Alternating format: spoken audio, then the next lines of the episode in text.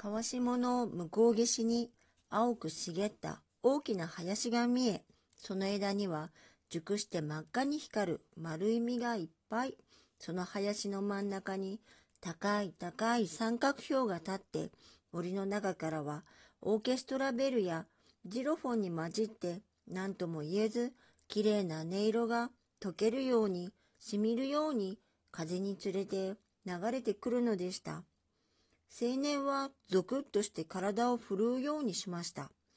黙ってその風を聞いていると、そこら一面、黄色や薄緑の明るい野原か敷物かが広がり、また真っ白な牢のような露が太陽の表をかすめていくように思われました。まあ、あのカラス、カンパネルラの隣のカオルと呼ばれた女の子が叫びました。カラスでない。みんなカササギだ。カンパネルラがまた何気なく叱るように叫びましたので、ジョバンニはまた思わず笑い、女の子は決まり悪そうにしました。全く河原の青白い明かりの上に黒い鳥がたくさんたくさんいっぱいに列になって止まってじっと川の尾行を受けているのでした。カササギですね。頭の後ろのとこに毛がピンと伸びてますから。青年は取りなすように言いました。向こうの青い森の中の三角標はすっかり汽車の正面に来ました。その時、汽車のずっと後ろの方からあの聞き慣れたの賛美歌の節が聞こえてきました。よほどの人数で合唱しているらしいのでした。青年はさっと顔色が青ざめ、立っていっぺんそっちへ行きそうにしましたが、思い返してまた座りました。カオル子はハンケチを顔に当ててしまいました。ジョバンニまでなんだか鼻が変になりました。けれども、いつともなく、誰ともなく、その歌は歌い出され、だんだんはっきり強くなりました。思わず、ジョバンニもカンパネルラも一緒に歌い出したのです。そして青い観覧の森が見えない天の川の向こうにさめざめと光りながらだんだん後ろの方へ行ってしまい、そこから流れてくる怪しい楽器の音ももう汽車の響きや風の音にすり減らされてずっとかすかになりました。あ、クジャクがいるよ。ねえ、たくさんいたわ。女の子が答えました。ジョバンニはその小さく小さくなって、今はもう一つの緑色の貝ボタンのように見える森の上にさっさっと青白く時々光って、そのクジャクが羽を広げたり閉じたりする光の反射を見ました。そうだ、クジャキの声だってさっき聞こえた。カンパネルラがカオルコに言いました。ええ、30匹ぐらいは確かにいたわ。ハープのように聞こえたのはみんなクジャクよ。女の子が答えました。ジョバンニはにわかに何とも言えず、悲しい気がして思わず、カンパネルラ、ここから跳ね降りて遊んでいこうよ、と怖い顔して言おうとしたくらいでした。川は二つに分かれました。その真っ暗な島の真ん中に高い高い櫓が一つ組まれて、その上に一人のゆるい服を着て赤い帽子をかぶった男が立っていました。そして両手に赤と青の旗を持って空を見上げて信号しているのでした。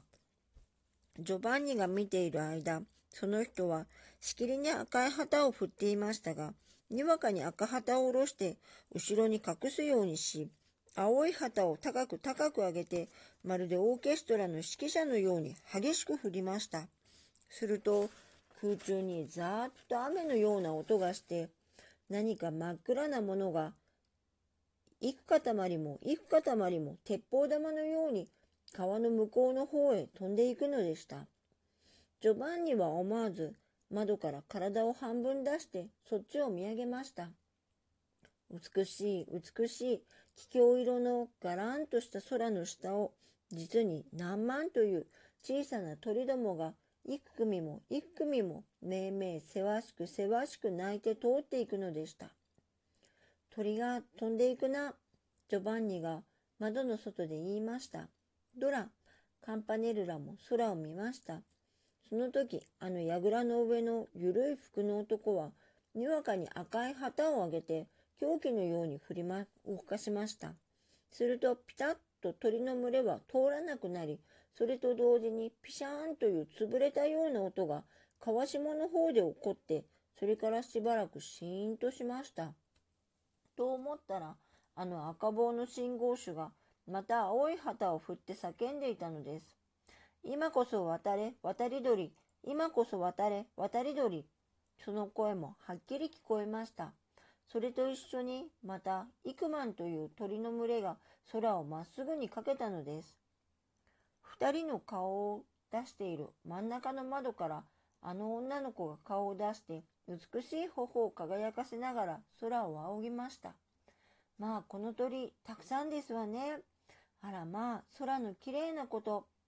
女の子はジョバンニに話しかけましたけれども、ジョバンニは生意気な嫌だい。思いながら黙って口を結んで空を見上げていました。女の子は小さくほっと息をして黙って席へ戻りました。カンパネルラが気の毒そうに窓から顔を引っ込めて地図を見ていました。あの人、鳥へ教えてるんでしょうか？女の子がそっとカンパネルラに尋ねました。渡り鳥へ信号してるんです。きっとどこかからのろしが上がるためでしょう。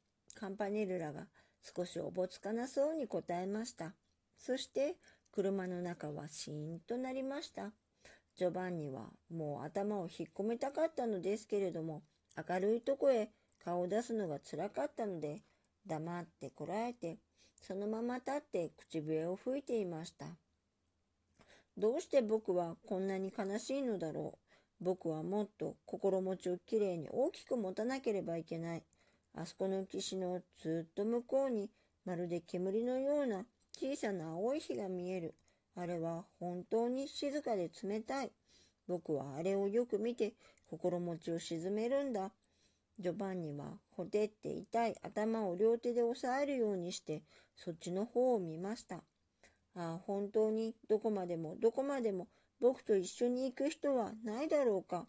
カンパネルラだってあんな女の子と面白そうに話してるし、僕は本当につらいな。